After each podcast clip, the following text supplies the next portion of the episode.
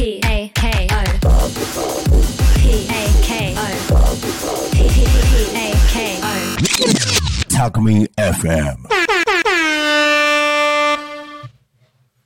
い、皆さんおはようございます。昼タコニカミのお時間でございます。よろしくお願いいたします。えー、時刻はじゅういちじをお迎えしました、えー、いちにちの始まりは昼タコニカミンパーソナリティのポン太郎です。皆さんよろしくお願いいたします。 YouTube の皆さんもリスラジの皆さんもよろしくお願いいたします。はい、えー、この番組ではリアルタイムなタコ町の情報をお届けしながら様々なゲストをお迎えしてトークを進めていきます。タコミ エフエム は手段はラジオ、目的は交流をテーマにタコを中心に全国各地さまざまな人がラジオ出演を通してたくさんの交流を作るラジオ局となっております。えーと今日のゲストの方は、えー、と都内で、まあ、今現在都内にいらっしゃる方ですございますので、今日はねタコあのー、スタジオにゲスト皆さんいらっしゃいます、ね、オンラインで、えー、つながせていただいておりますので、えー、それこそね全国各地というところでまずまあ都内のところ と,、えー、とあと実はですね、えー、とこの壁の向こう側、えー、とゲスト、えー、小田原からふたりぐらい来ているんですけど今日は出ませんはい、えー、見学にいらっしゃってます ね, ね出ちゃえばとか言ってたんですけど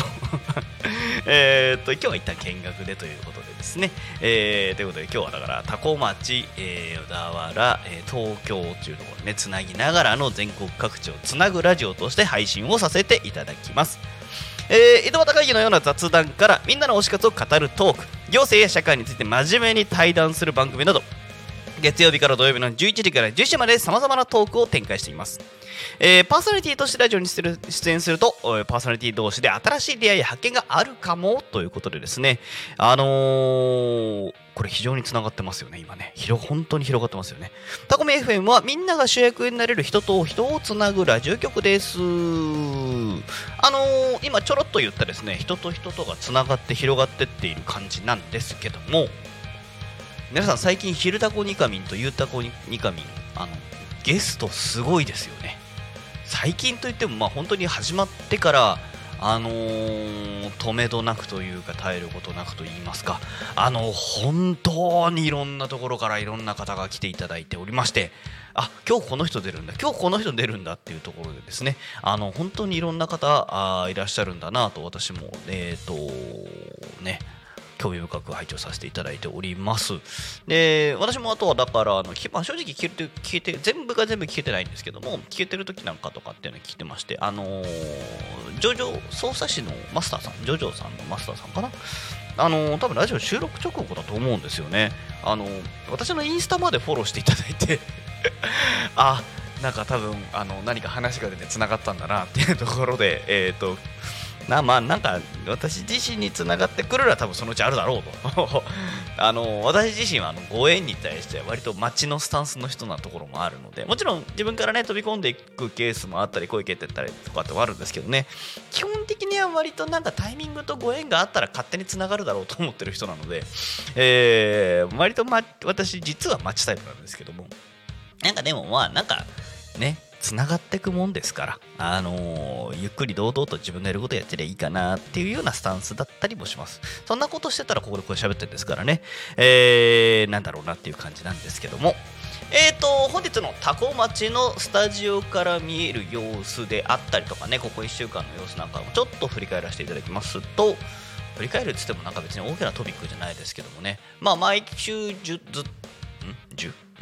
あずっとずっと言ってますから、あの引き続き田んぼの様子なんかも喋っていければと思いますけど、だいぶ稲伸びてきましたね。何センチぐらいなんでしょう、あの長いともうろくじゅっセンチななじゅっセンチぐらいまでもう、えー、と稲自体はだいぶ伸びてきているところも出てきておりますので、本当にあの今あの緑の絨毯が広がってですね、ふさふさとこう風に揺れている様子なんかがあ見て取れる時期になってきているかなとも思いつつ思いつつですよ皆さん、うちもそうなんですけども草刈り大変じゃないですか。タコ町にお住まいの皆様もそうだと思うんですけども、あのー、タコ町でね今お家の管理とかされてる皆様まさしくそうじゃないかと思うんですが、あのー、草刈り大変な時期に入ってきましたよねあのー、なんでしょういくらやっても終わんないと言いますかそういう感じ。はい、あー、クロックさんありがとうございます。えーどうもどうもどうも、はい、やっと開けましたはいね、こうだからクロックさんも今なんかね、あのでかいもの乗ったりなんかしながら忙しい感じで、なんかありがとうございます。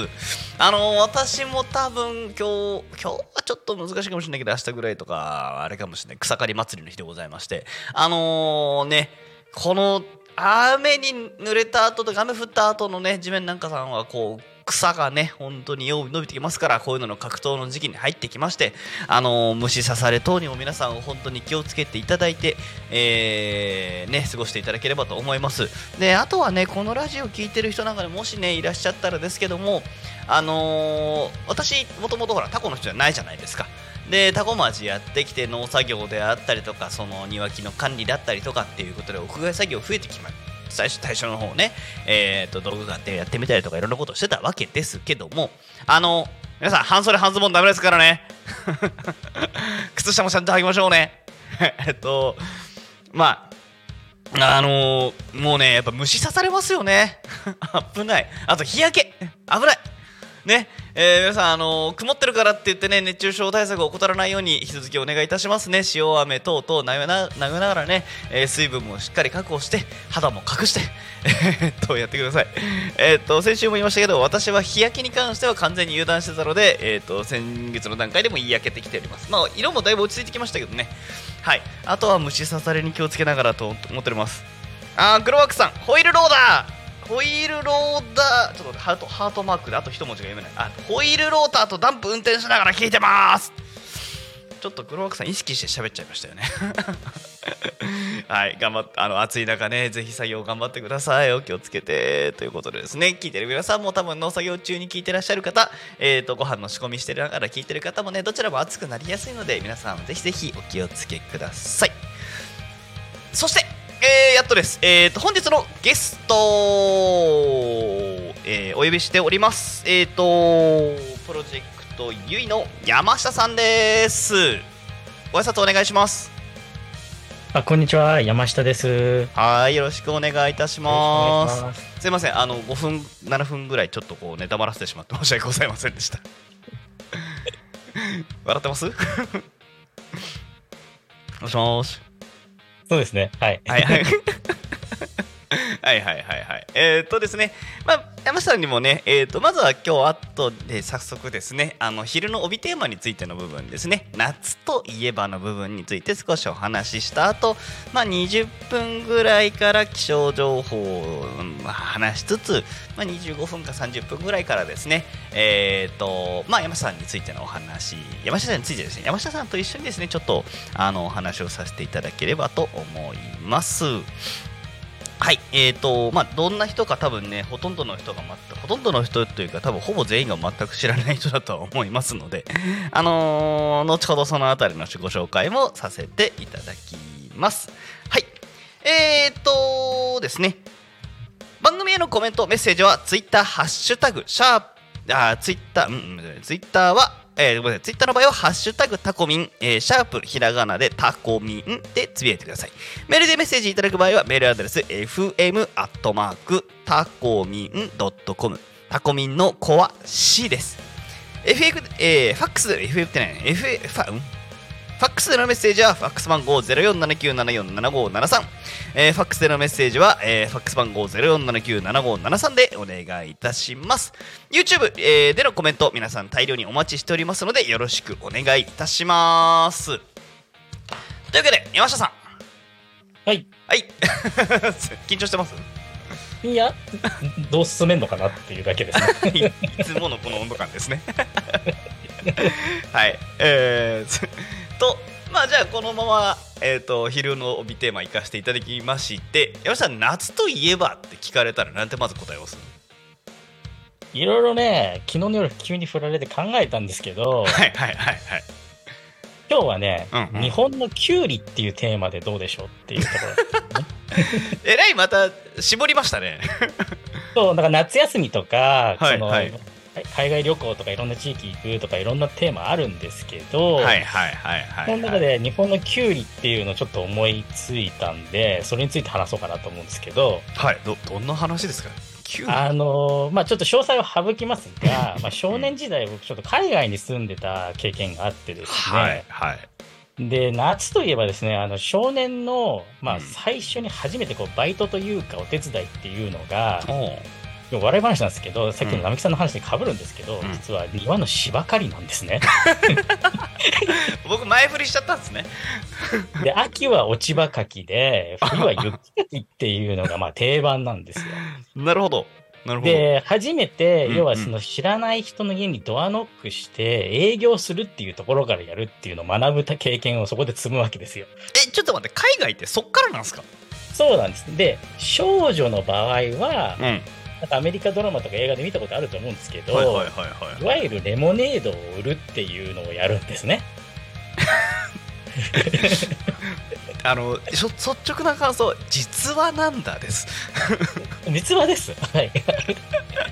なるほど。で、はい、まあまあそんなまあちょっとあってですね、で、はいはいはい、その夏といえばっていうところでその庭仕事っていうのがあるんですよ、うんうん、で、はいはいはいはい、家のとイメージを皆さんに分かりやすく、そうイメージしやすくすると、まあ、例えば軽井沢の別荘みたいなのちょっと想像してほしいんですけど、要は木々とか森に囲まれていて、まあ、一軒がポツンってあって、うんうんうん、裏庭にはこうえー、っとなんだえー、っとゴルフ場のきれいに手の手入れされた緑色の緑の青とした芝生がだだっぺる芝生があるようなイメージの庭っていうのをちょっとイメージしてもらうといいんですけどで、まあ、それを芝刈りした後ですね、その木々の間とか周りっていうのはやっぱり雑草とかいっぱいあるわけですよね。 そうですよね、うん、でそこを手入れして、うん、で日本でいうところの家庭菜園みたいのをやってたわけですよ。なるほど、うんうん、でそれはなんでかっていうと、うん、もちろんその、そのいわゆるその野菜作って食べたいなっていうのあるんだけども、うんうんうん、アメリカのスーパーで手に入らない日本の食べ物っていっぱいあるわけですよ、種類、品種的に言うとね。でその中の一つに大きなものでキュウリっていうのがあって、あのアメリカのキュウリって日本のキュウリと全然やっぱり品種が違くてですね、はいはいはい、皮が厚くて苦くて、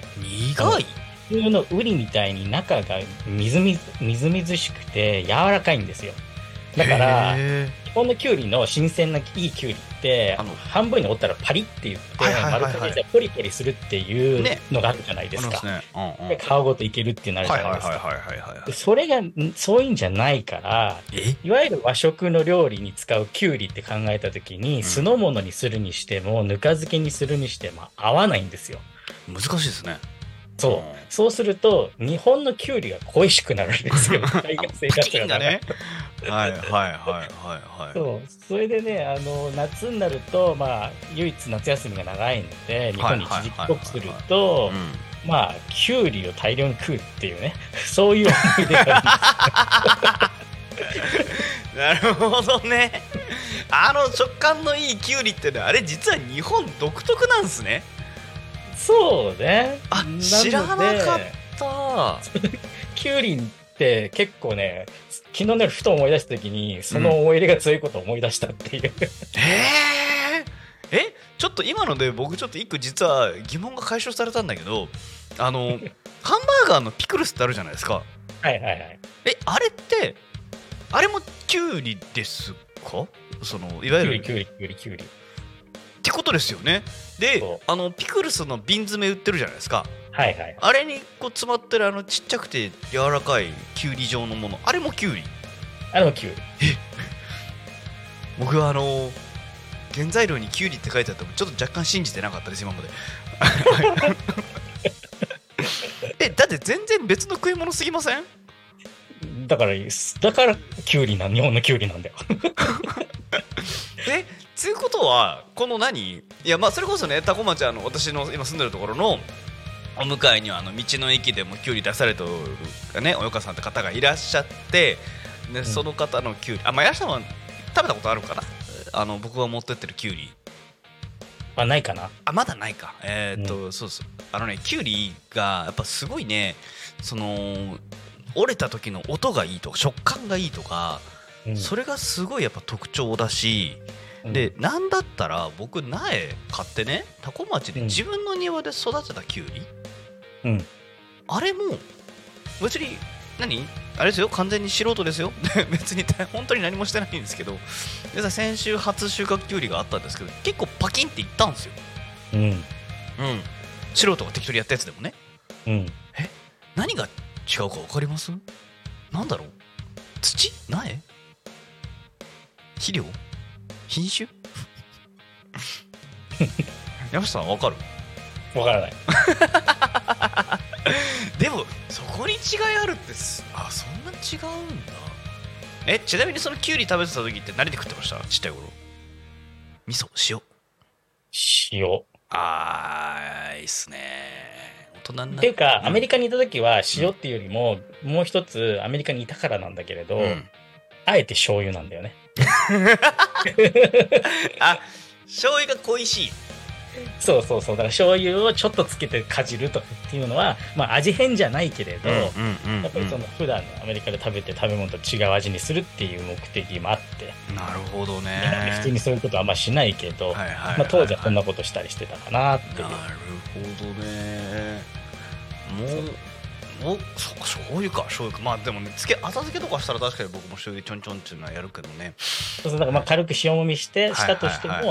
ょっとだけでもしない醤油を垂らして味を加えるみたいなことね。なるほどね。普通に日本にいて、うんうん、少年がキュウリが大好きとかってあんま普通言わないと思うんだけど、なんかスイカの方が嬉しいよって話になると思うんだけれども、うんうんうんうん、まあ、僕はなんかその日本に帰ってきたら、それこそ湧き水があって、園児とかで冷やしトマトと冷やしきゅうりが使ってラムテと一緒に使ってるとかっていうのは、まあすごく日本的だなと思うし、うんうんうん、あの夏を涼しく過ごすためのまあ一つのまあ自然の恵みだよねっていう感じがするんだよね。あので、うんうんうん、ちょっとだけ補足すると、うんうん、その芝刈りしてそれを昼間手入りして、うん、夜、ね、シャワー浴びてすっきりしてからそれ食べるとかってイメージがあるんだけど、だいたい夕暮れ時になると毎晩その水まきをするのね。さっき芝刈りしたってところで、そうすると大量にホタルがやってくるんですよ。なるほどね。毎晩ありゃ、それが全部一つのセットで夏の一日って感じなのね。すげーえー、ちょっとあと山下さん、あのーね、僕らがもともと話してたトピックにちょっと踏み込むんですけども、もう、はい、あ、いやもうって言うんじゃないんだけど、まあ、全然話でもにするんですけどね、はい、あのほら僕らインバウンド対策的な話を前々からしてるじゃないですか、はいはいはい、今の話を踏まえると、何、日本のキュウリかじらせるだけで結構外国の方には新体験になるってことですか？うーん、そうね日本の農作物来てもらったらとりあえず生かじりしてもらえばいい。まあ、あの並木さんとは話してると思うけど、うん、日本の野菜ってやっぱり海外の中でトップクラスなんですよね、うんうん、だからそれを目当てに、うん、あの輸出されてる方もいっぱいいると思うんで、はいはいはいはいはい、あのまあやっぱり野菜も生で食べるっていう食事の部類で考えると、生野菜食べる文化ってやっぱり少ないんで、世界的に見たらね。ああ、そうか。その安心安全も含めてなんだけども、調理方法っていう文化もそうなんだけれど、だから実は食べ慣れてないから苦手って思う人もいると思う。ああ、そっかそっか。生魚を食べないほどじゃないにしても、生野菜ってがそれに慣れてないからびっくりしちゃうとかね。ああ。だからその意味合いとか理由とセットでと、あとエンターテインメントとセットで考えてあげないと、うんうんうんうん、自ら進んでっていうのは一部の国の人だったりとかするかもしれない、ね、うんうんうんうん、なるほどね。日本人、日本食が美味しいって言われてる理由の一つにはやっぱりでもこの辺もありそうですね。まあその日本の風土とか地域のっていうのがね、四季とかも含めていろいろあるっていうところとセットで、旬っていうものの考え方が日本はあるけど、それがまあ普通じゃない人たちもいっぱいいるわけなんでね。なるほどね。山下さん、あのね、危ない、あのいつものペースでここふたりしゃべってるとマジで今もうにじゅっぷんになるんですよ。いや、並木さんがじゅっぷん最初はじゃ話しちゃったからもうにじゅっぷんになるすいませんね言うたかてワントピック振ったらじゅっぷん喋ってる山下さんもいますからねいや、そういう風にしてって頼まれたからまあねそしてちゃん、はいはい、えー、っとえっとクロークさんコメントありがとうございます。えー、長ネギ丸かじりした時甘かったなー。あーネギとかそうですね。はいはいはいはい。本当にあの生ですぐ食べないと甘みの出ないものとかもありますからね。鮮度勝負のものとかまさしくそうですね。いやー本当にあの一応一応っていうか僕はあの僕自身も一応夏といえばというところでお話をさせていただくんですけども、なんかねあのー、なんだろう、僕多分ちっちゃい頃の思い出の夏っていうと縁日だったんですよ。山さん海外長かったですもんね、ちっちゃい頃は。うんうんうん、日本の縁日って参加参加っていうか普通になんか行ったことあります？あ毎年一時帰国した時に、うんうん、あの必ずその地域の盆踊りとかそういうのが行ってた。ああなるほどね。あの小遣い握りしめて何お腹いっぱいになっちゃう前に食べようみたいなしませんでした？あのね、うん、その頃はだから日本文化とアメリカ文化の違いで衝撃を受けてたから、うん、っていうと金魚すくいとかヨーヨー取るとか、はいはい、そっちのなんかエンターテインメントの方にびっくりしてる、ね、だから今でいうインバウンドの気持ちと一緒。なるほどね。これが日本っつって。あなるほどね。僕ねちっちゃい頃そっちにも興味惹かれたんだけど、親に徹底して言われてたのがあんた金魚なんか飼えないんだからやめなさいっつって。そっちでしたね。くあの亀も亀すくいとかもそうでしたね。ああ亀ね。そうそうそうそうダメでした。スーパーボールはどうしてもスーパーボールが欲しい時にやってたんだけど、あのー、兄貴が買って帰ってきたら家の中でそのスーパーボールですっ転んでコテーンっていってからもううちの中でスーパーボール禁止になったんで。スーパーボールはアメリカになかったから。うん、うわそうなんだ。持っていくと大ヒーローになれた。こんなに弾けるもんないっつって。あそうなんだ。今でもそうなんですかね。今は何でもあるだろうけれど、まあ、そうか昔か。やっぱり日本ってなんかこうすごいものいっぱいあるなってみんなに思われるものが多かったから、うんねえー、僕自身あとはだからえっとねその似たような並びの系統で言うとあのあれわたあめがはいはいはいあれがあんまり好きになれなくて、うん、そうでりんご飴は好きなんだけど口周りがベッタベタになるから嫌いになってでいやもう本当に何から何までベタベタにしてたんで昔がでウェーンってしてたんですよね。そうで、うん、で結果行き着いたのがえーとまあやっぱりお好み焼きあの焼きそばたこ焼きですね。うんあああれひたすら食ってました行ったら当時もらってたお小遣いがね多分ごひゃくえんとか多分それぐらいだったんだかな小学校小学生低学年とかだとね、うん、でそれ握りしめて買いに行くと大体いっこなんですよ頑張っても、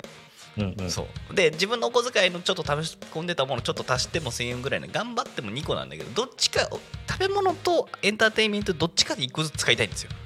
うん、うん、で食べ物でいっこで、あのー、友達と行ってれば友達と違うものを買うようにするんですよね。たこ焼き買うか、うん、焼きそば買うかお好み焼きかでもういっこはバカ男さんによにんよにんがしたあの集まって何するかって言ったらあのくじ引きですよ。ああの紐で引いてくやつとか、あのーうん、あるじゃないですか、はいはい、あと、あのー、何箱で当たりくじ引くやつね、うんうんうんうん、あれに一生懸命当時はあのーなぶっ込んでましたね。うーん、うん、そうそうそうだからまあなんかこう夏といえばって言われると僕の中でもやっぱり縁日だったところはちょっとどっかあるかなっていう感じですかね。なるほど。うんうんうんはいちょっとそんな感じでございまして、まあ、ちょっと折り返番組もね折り返し地点やってきておりましてちょっと一旦気象情報と交通情報のアナウンスをさせていただきます。えー、多古町主な道路の交通情報事故通行止め渋滞情報につきましては、えー、事故情報ございません。通行止め、えー、規制の情報はありません。ちょっと待って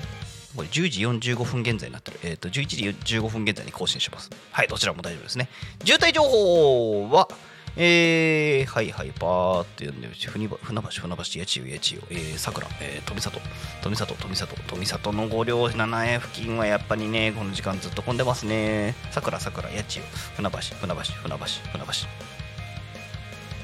大丈夫そうですね所要時間、えー、こちらも問題なしということでございまして、ちょっと待って、今ね エスイー ボタンがちょっと変わったので、え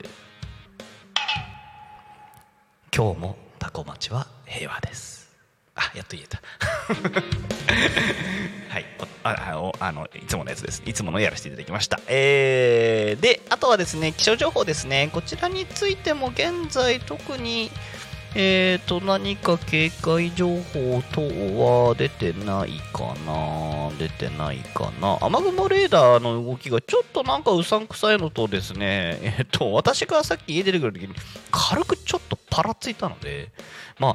大きく降ることはないんじゃないかと思うんですけど、通り雨と突然の雨だったりなんかちょっとね、えーとあとは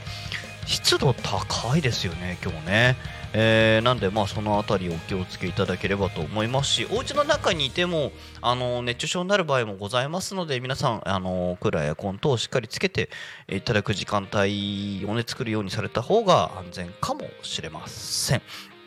ね。とはいえ田舎の中ですから、私なんかもまあお家の中は今日ずっと扇風機の人ではあるんですけども、ちょっと時間帯によってはね、えー、気をつけなきゃいけないなという感じでございます。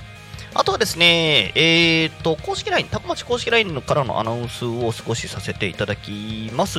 えー、詐欺防止被害についての話であったりとか、えー、とタコ町成田空港間シャトルバス利用者アンケートを行いますということでですね、えー、とアンケートは、えー、空港から空港とタコ町のシャトルバスの利用者の皆様を対象にアンケート調査を行いますということで、ぜひ皆様ご協力をお願いいたします。えー、私ね、こういう、こうアンケートでデータを集めて分析するっていうようなことをお仕事でもやってるような人でもございますので、ぜひこういうのがあったら皆様に回答をいただきたいと思ってる人でございます。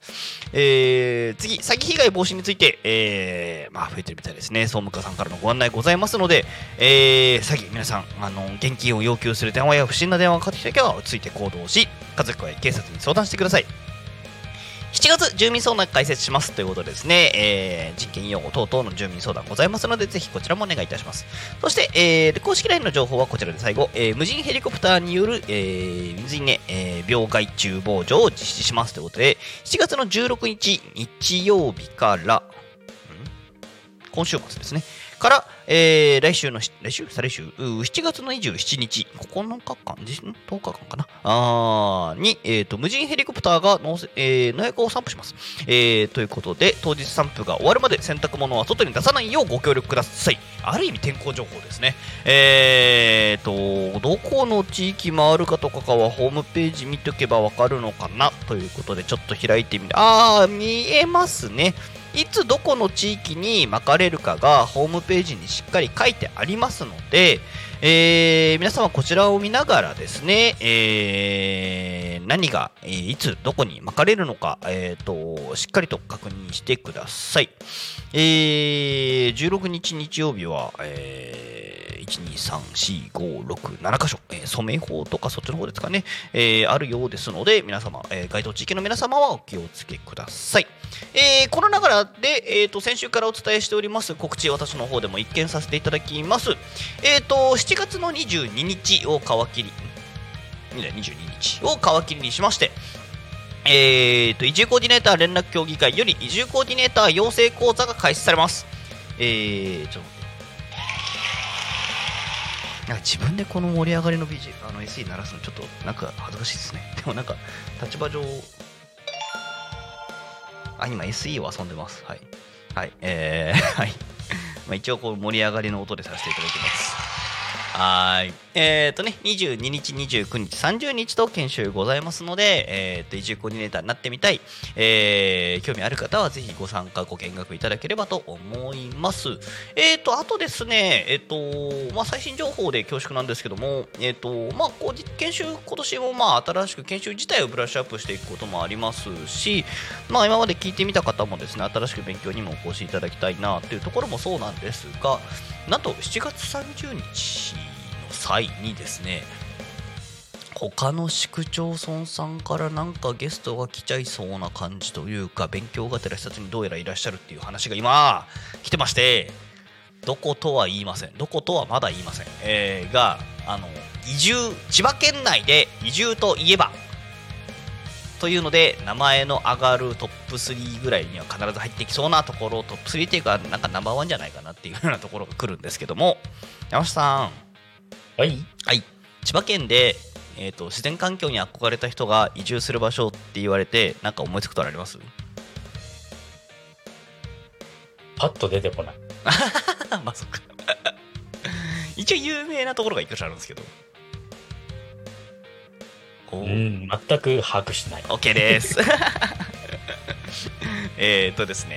まあいっか、やめとこう。中身については触れません。はい、けどあのー、ね、他の市区町村さんの方もいらっしゃって、えー、と私が多分司会をするんで、多分話は振っちゃうと思うので、他の市区町村の話なんかもリアルに聞けたりとかしたい方はぜひお越しいただきたいのと、えー、と実はたこ、えー、と今年の移住コーディネーター連絡協議会移住コーディネーター養成講座につきましては全ろっかいの予定となっておりまして、後半のスケジュールの中で立ち域の立ち域の視察も予定しております。えーね、この時にも、えー、と南房総の方とかちょっと見に来ていきたいなというところで話も固まってきておりますので、えー、と地域の勉強、地域おこしの勉強をしたい方というのでもぜひぜひお越しいただければと思います。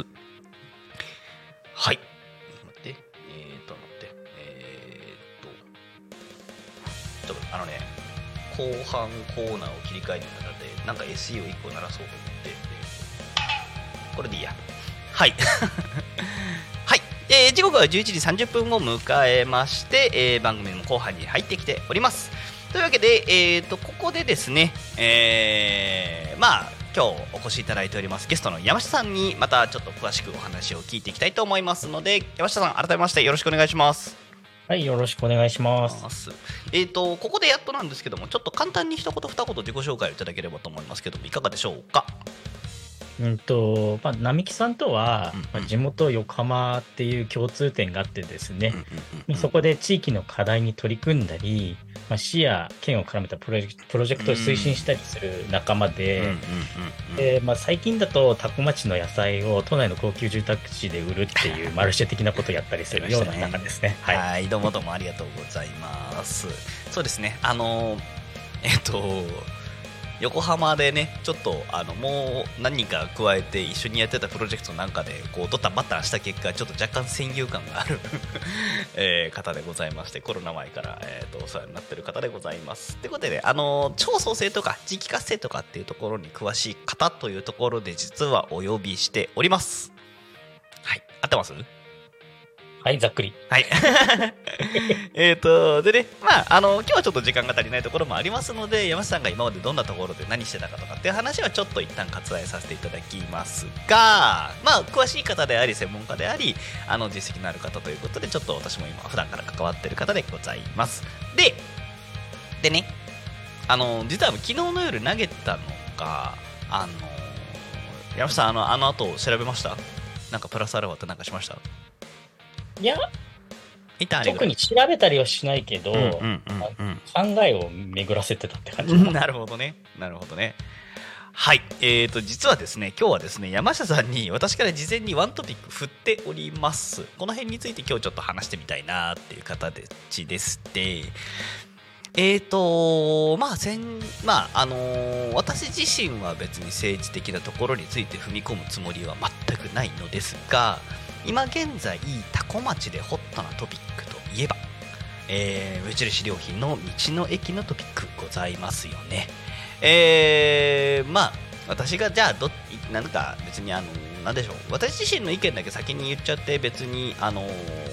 なんかどっちの敵だ味方だって話では全くないんですけども、えっとなんかやるならなんかいいものが立ってくれたらいいなっていうところなんですね。えー、で私もなんかまあいろんな人から一応ね、あのー、私自身もなんか、あのー、関わる余地があるのかなと思ってのところも含めてっていうのは、まあ移住コーディネーターとしてね、移住者にお越し移住希望者にまずお越しいただく施設が増えるのは非常に好ましいなっていうところだったりとかね、遊びにいただ来ていただく場所が増えるのは望ましいなと思って、えー、聞いてはみたものの、まあなんか、えっと、考えるところもちょっとあるかなっていう話なんかもまあいただいたりもしてて、うんうんうんうんつって、まあ私ももうちょっと勉強しなきゃいけないなっていうところがあり、人と話してみたいなっていうところもあり、外の方をちょっと呼んでみたというのがあらましでございます。はい。で、まあ、とはいえ別にそこに絞ったトピックではなく、あくまでも地方創生っていう観点から考えた時に、例えば函館るってどうなのかねとか、まあ、そんな話なんかもできればなと、あくまでも一般事例の話を中心にしていこうかなとも思いますので、よろしくお願いいたします。はい、てなわけで、えーっと山下さん、ちなみにどこまで情報を今入れましたっけ？無印とタコ町っていうところだと。いや、単純にそういう動きがあるよっていう話と、なんかそのなんだっけ、建物の提案かなんかで、うん、まあ、否決事案が出てるみたいな、うんうんうんうん、ざっくりな話しか聞いていないので、うんうんうん、その背景だとか、うん、その町として何を期待しているかとか、うんうんうん、その辺の話は全く知らないっていう状態と理解していただければ感じですね。はい、ありがとうございます。まあそこをね、僕が喋っちゃうのも多分変な話になりそうな気もするので、でまあ変な憶測喋っちゃってもあれかとは思うので、一般的に例えばこういう時ってどういうことが期待される可能性があるようなことなんですかね。あのちょっと昨日いろいろ考えた時に、うん、ちょっと待ってって思ったのが。うん、あのさっき並木さんの 説,、まあ、説明というか、あの最初の導入のところで、うんうん、道の駅っていう言葉を使ったところが実は引っかかっていて、ほう、えっと、道の駅っていう風に並木さんが僕に言っている時に使っている言葉なのか、あ、みんなで共有している言葉なのかっていうところが結構問題になるかもしれないと思っているからなんだけれども、あの近隣の鴨川市だったかな、そこでも無印の、うん、あのなんだっけ、みんなの里じゃないけど、なんかそんなような名前のところがみんなみんの里かなっていう、うん、できるたのができたと思うんだけれども、うんうんうん、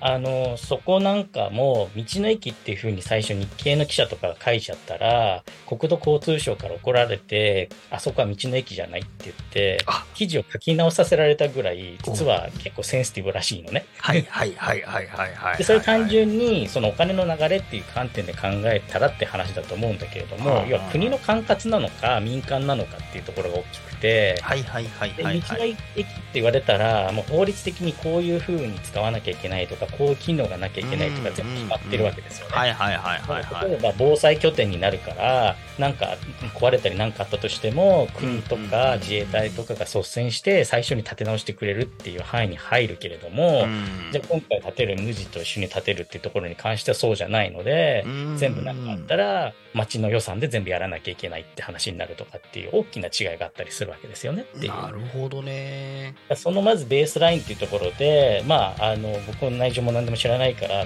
そんなこと言うけれども、うんうんうん、まあだからそこに利権関係とかお金関係っていうところが一番絡むところだよねっていうのはまず一つあるのかなっていう。そもそもね。はいはいはいはいはい。そうですね。だって無印版道の駅って単語がこの時点で矛盾してる可能性があったことですよね。でそうなんです。あれなので、うん、日経の記事では道の駅かっこ風っていう風に付け加えさせられてるぐらいなのね。風。あー、なるほどね。まあ、僕も人づてで話を聞いてて、まあ、無印版道の駅っていう言葉を共通認識で使ってるだけで、多分その、ね、説明資料なんかでは今はさすがにね、その事例があったんだったら気をつけられてるとは思いたいですけどね。うんまあ、なので、うん、あの類似したショッピングや休憩が可能な総合交流ターミナルっていう風に逃げてるんだけどね。えー、今私も、まあ、目的としては集客力っていうところと、うんあのまあ、地域の農産物とかね、そういう直売所を組み合わせて、うん、いわゆる農商工連携の六次化産業を狙った取り組みっていう風に捉えられているらしいのに、一般的にはね。農、農商工っていうことは農業、商業、工業、まあ、要はだからいや地元の、うん、あの、はいはいはいその営んで商売営んでる人たちのものを扱うっていう意味だよね。ああ、なるほどなるほど。意味としてはね。はいはいはいはい。でもタコ町の場合は、うん、紫陽花館だっけ？はいはいはい、ございますね。本当の道の駅があるわけですよね。そうですね。の時に、はい、その役割になっているものがもうすでに立派な建物施設があるわけじゃないですか。はい、ございます。というところで、うん、じゃあなんで。もう一個必要なのねっていう疑問から入っちゃうわけですよ。あの完全部会社からするとね。うん、うん、そうですね。あのしかもね隣に立てようとしてます。うん、突っ込めって言われたからあえて突っ込んでるだけなんだけど。うんでやることが似てるわけですよ、基本求められてることはね。だからろく次産業じゃない、その産業ってろく次産業で、だから工房を作るって話もありますって話がちょっとね、中さんからあったと思うんですけど、うん、いやそれのために何億円もかけるんですかっていうツッコミから入っちゃうんですよ、僕からするとね。ででもう一つは、まあ、僕が勝手に喋ってていいのかわからないんですけれども、うん、あの別に批判とかそういう話じゃなくて、うん、単純に目の前に材料っていうことでこれってどういうものなのかなっていうのを考えるために、うんうん、ちょっとあの自分の中で考えてみた話として聞いてほしいんだけれども、うん、で無印っていう会社さんってどういうイメージの会社さんかなっていうところを考えたのね、うんうんうん、要するに地域創生でその大手さんとかブランド力あるところを使うっていうのって、そこのブランド力だったりイメージだったり集客力っていうのを期待するから、そういうところにあやかるっていう意味で提携するっていうのがあるじゃないですか。資本力っていうのがあるかもしれない。そうですね、はい、一つの要素であるじゃないですか、うん、だからマーケティングブランディングっていう角度で、うん、無印ってどういう会社なんだろうなってフラットにねちょっと考えてみたときに、並木さんどういうイメージ持ってるっていうのをまず聞いてみたいのね、並木さんにね。ああ、僕自身はまあそれこそ自分が多分中学生ぐらいの時かなから、まあなんかあのブランドが出始め、中学生高校生ぐらいから出始めて、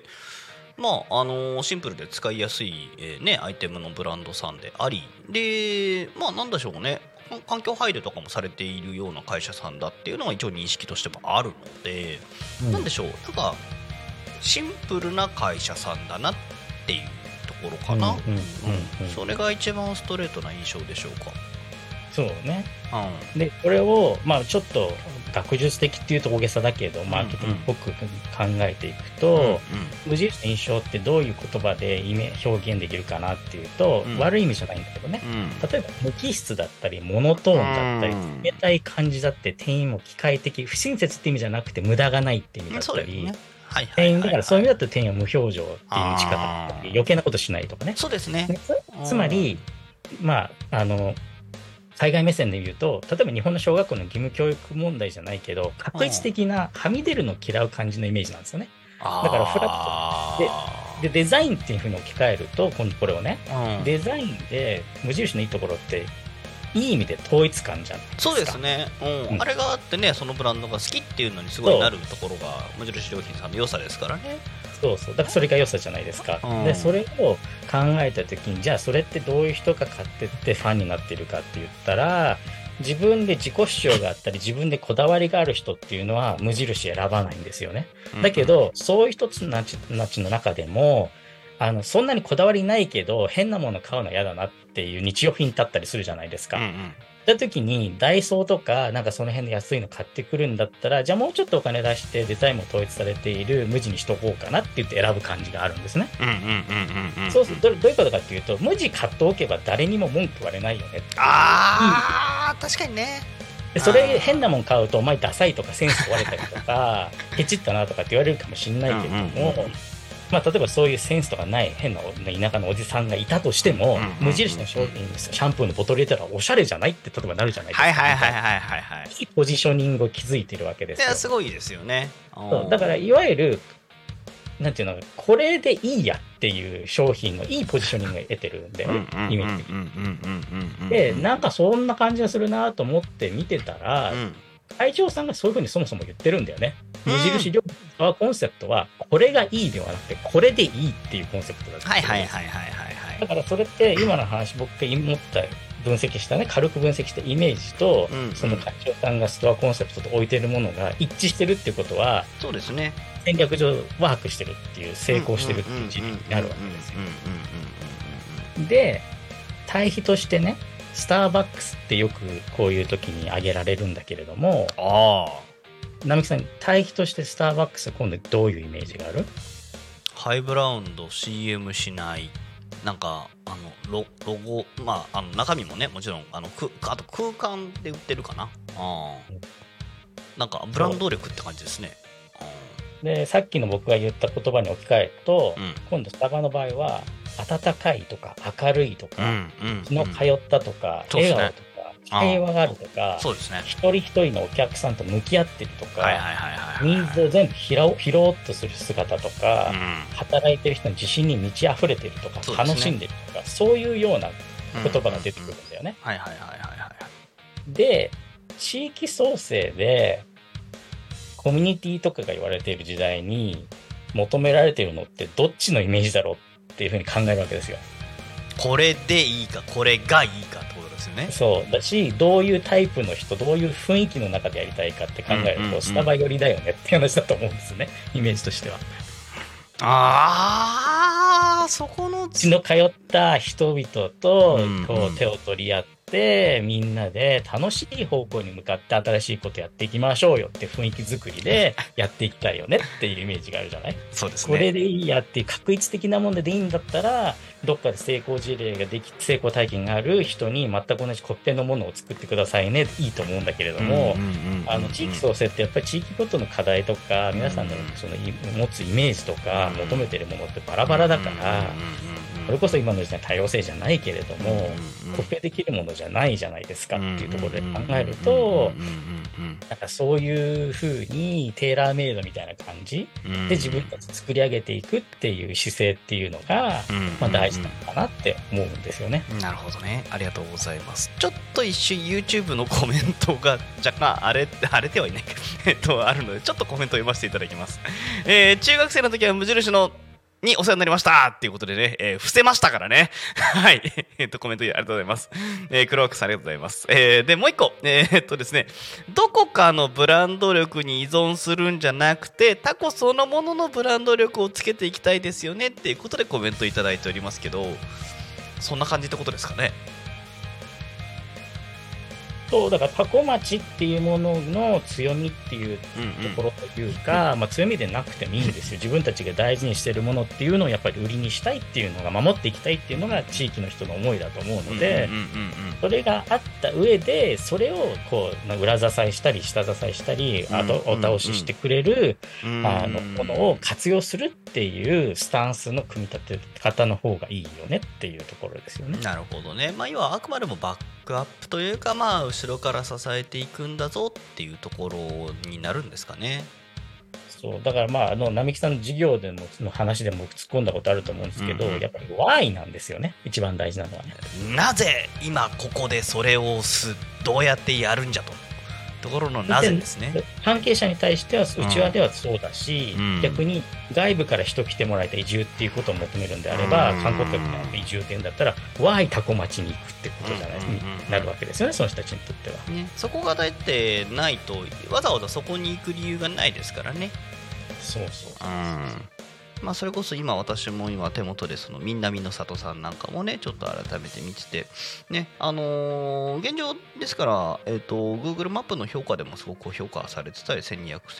えんとかすごい評価されてたりとかでね、えと多分リニューアル後なのかな、じゃらんさんの評価とかでも高い評価されてはいる施設ではえある中でのこうねタコ町にコネが出来上がってきて、まあどうなるんじゃろうなっていうところになってくるわけですけども、やっぱりその中でまあ、なぜそれをするのかと、まあ、ポイントになってくるのはタコ町にそれがなぜできるのか、まあそんな感じですかね。そうですね。であとはその道の駅がすでにあるので、うんうんうん、なぜその道の駅ではできないのっていうところも一回考えてみるのいいかなと思うのが、だから新しい施設じゃないとできないことをやるっていう風になんか分けて考えてもいいのかな、うんうんうん、役割をっていう風になりますよね。例えば民間だから例えばなんか縛られないんでやれることなのか、農産物売るのは道の駅に任せるし、加工品も売るのはちょっといいと思うんだけど、うんうんうんうん、じゃあそれ以外のこと何ができるのっていうところが、例えば移住者向けの新しいサービスを考えるとか、うんうんうん、あとその若者がなんかやってみチャレンジしてみたいっていうものを後押しするような施設にするとか、なんかそういうあの誰向けのものっていうところのターゲティングを分けて考えるっていうのも一つあるかもしれないですよね、うん、なるほどね、なるほど、まあ、タコ町にそれができる意味、なるほど。例えばあのなんだそのバスの路線が廃止されていって、うんうんうん、でも年配の方は毎日毎日じゃなくて病院に通わなきゃいけないしとか、車がないと生活難しい地域だったら車運転するのやめましたっていう人たちが生活しやすいためのサービスっていうのを考えるために、うんうんうん、じゃあなんかあのなんだ小型モビリティの実証実験をやる施設にするんですじゃないけれど、ね、うんうんうん、とかね、医療的な話かもしれないし、子育てのための学校かもしれないし、町の人たちが、うんうんうん、その生活しやすくするためのなんか新しいアイディアをチャレンジする場所とか、そうなんですけどね。そういうのがなんかついてるついてない逆にまあついてないとっていうところですし、まあ、今既存でだいぶ出されてる資料っていうものもあったり公開されてる資料もあるところもございます。でちょっとごじゅっぷんになってきたので巻きで今締めていっちゃう感じになっちゃうんですけどもはい、えーね、今あの YouTube の方のコメントでもですね、移住期限あの黒枠さんから移住期限支援いいですよねとか、もちろん収納もっていうところでお話しいただいてたりもしております。あのー、ね私自身とかこのそれ山下にしても僕にしてもあのどっちという話ではなくて、あの今のホワイの観点からですね、そしてなぜこれを次もこれ作るのかから多分そのあたりご自身たちなりに多分もう一回見ていただくのがいいかなと思います。山下さんすいません、お時間いただきましてありがとうございました。ございます。でちょっとじゃあ白ところエンディングのお時間となってまいりました。えー、タコミ エフエム は月曜日から土曜のじゅういちじからじゅうしちじまでリスラジにてリアルタイム放送しております。放送した番組はすべて YouTube と各種ポッドキャスト、 Apple ポッドキャスト、 Spotify、 Amazon Music、 stand.fm にて聞き逃し配信で楽しむことができます。えー、本日の番組の放送予定につきましてはちょっと待ってくださいね、えー、よいしょおあ、そうか、紙が、あ、そうだ、あった。はい、えー、つきましてはですね、じゅうにじからじゅうにじはん、れいじでお悩み解決、ゆき先生、ひろえ先生でございます。えー、その後、えー、じゅうよじからじゅうじじゅっぷん、そこら辺の草ラジオ、えー、パーソナリティ、下野まなさんとなっております。えー、その後、じゅうろくじからじゅういちじ、ゆうたこにかみんですね、えー、じゅうろくじはんからじゅうろくじよんじゅっぷんにコーナー名募集ということで、サポートやった場合、ジェリービーンさんの枠もございますので、よろしくお願いいたします。はい、えーっと、でもってじゃあそろそろ番組締めていくお時間となりました。多分ねあの聞いてくださってた皆様の中でもね、もうちょっとここの辺深掘りしたい、もうちょっと聞いてみたいところあるかもしれませんけども、残念ながらお時間となりました。えーと本日のゲストは山下さんでございました。最後に一言ありがとうございました。あ, ありがとうございます。では、えー、本日の昼タコミニカミンは以上となります。お相手はポン太郎でした。また来週よろしくお願いいたします。Talk Me エフエム